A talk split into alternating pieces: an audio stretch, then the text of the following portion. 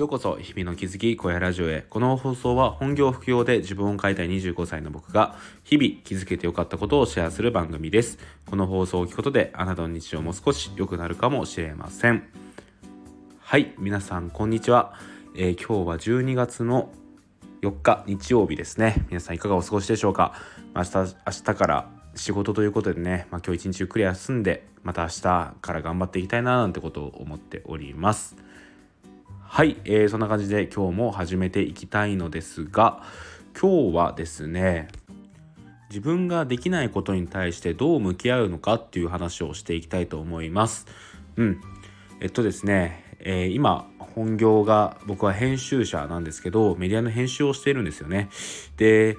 編集者となってから編集者になってからまあかれこれ4ヶ月目になるんですけど、まあ、日々ね本当にできないなって思うんですよね。自分のことができないなって 本当に思っていてやっぱりでもそこへの向き合い方ってすごい大事なんですよね。うん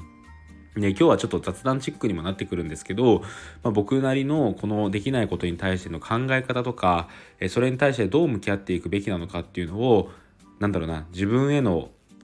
言い聞かせというかまあ話しながらね自分もこうなっていきたいなっていうのも込みでちょっとお話をしていきたいななんてことを思っております。うん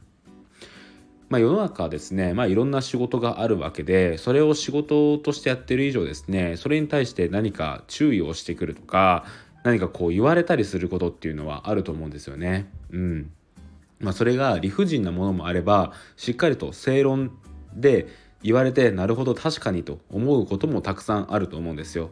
でそれってやっぱりなんかそのただただそのパワハラみたいな感じでなんだろうなその自分の立場を使ってただ自分よりも下の人をこういじめるみたいなものは、まあ、当然良くないんですけど一方でですね自分の成長を信じてくれて言ってくださっている言葉に関してはしっかりと受け入れる側に関してもそれをちゃんとキャッチするべきだと思うんですよね。うん、で今まさに僕は後者の方なんですよ。僕の今の入っている会社でですね今僕はずっと編集者として仕事をしているんですがかれこれ4ヶ月目になりますかね。うん、日々ですねやっぱりたくさんのご指摘をね受けることがあるんですよね。うん、それは注意というかうんまあ注意もありますしここはもっとこうした方がいいなぜならこういう風だからっていうようなことをね一つ一つ言ってくださるんですよね。でそれに対してですねまあ本当にありがたいなと思う反面ですね言われたことに対してもう本当にグーの音も出なくてですね なんかうん自分ってなダメだなって思う瞬間が結構あるんですよね。やっていてああ自分また同じこと注意されちゃったよとかああここ自分気づけなかったなとか確かにこれ言われてる通りだなって思うことが多くてですね、まあ、やっぱりそういうのをなんかこうね自分で言われて気づく時にどうしても自己肯定感が落ちてしまうんですよね。なんで自分はダメなんだろうとか何で自分こういうとこできなかったんだろうっていうことをうん、僕はしっかりと考えてしまうタイプなんですよね。やっぱり言われたことに対して自分の不甲斐なさとか、うん、自分の至らなさみたいなところにやっぱり目が行きがちでなんだろうな注意されなかったとしてもどちらかというと自分の至らない部分っていうのを日々日々探し続けてしまう癖があるんですよね。でやっぱりそうやって自分のダメな部分とか良くないなって思う部分ばかりに向き合ってしまうとどうしても自分への自信っていうのがなくなってしまうんですよね。うんやっぱりねなんかそういうことがねやっぱり皆さんあると思うんですよね。こう何か言われた時とかにそれが本当に正しくていやこれは本当にその通りだって思うからこそ辛いみたいなことってあると思うんですよね。でそういうことを言われた時ですね言われた時に対して自分がどうやって向き合うのかっていうことについて僕なりの考えをちょっと言いたいなと思います。うん、でこれ僕この考え方っていうかうん、そうですねこの考え方の原点になっているものがあってそれがえ漫画のですね「リアル」っていう漫画があるんですけどその「リアル」っていう漫画でちょっと学んだところがあるんですよね。でまあちょっと簡単に、まあ、どういう場面かっていうことを説明すると「リアル」という漫画の中でですね主人公の、えー、野宮という人がいるんですけどその野宮がですねプロのバスケ選手を目指すんですよね。でそのプロのバスケ選手そのプロのチームに入るためのトライアウトを受けるんですがその野宮っていうのはですね全然そのなんだろうなバックグラウンドとしてはあまりなんですよね。うん、その例えばどっかプロのチームにいたとかでもなく高校のバスケはえ暴力事件も起こして中退してるしでその後もこうプラプラしていてただバスケがずっと好きっていう感じでそのプロのトライアウトを受けるんですよね。でそのプロのトライアウトを受けた時にもう周りのレベルが高すぎてもうついていけないんですよね。でフィジカル面でも強すぎてですねこう相手の圧に負けてすごい倒れてしまうんですよね。でそこで倒れてしまった時に、えー、野宮が絶望とは何だっていうことを自問自答するんですよね。うん。で絶望とはこれではないっていうことを言ってこのバスケに対してのそのなんだろうなレベルの違いが絶望ではないと、うん、バスケができないことの方が絶望なんだっていうようなことを言っているんですよね。うん、ちょっとねあの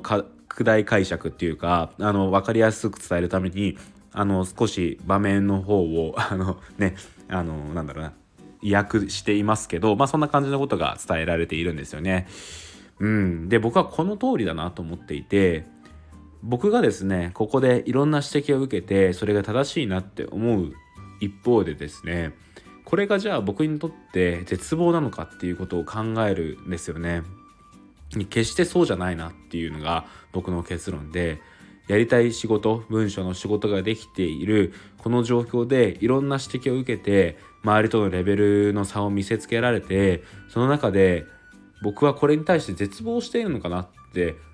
思った時があったんですけどそうではないんですよね。やっぱりそれはなんかリアルを思い出したんですけど絶望っていうのは僕にとって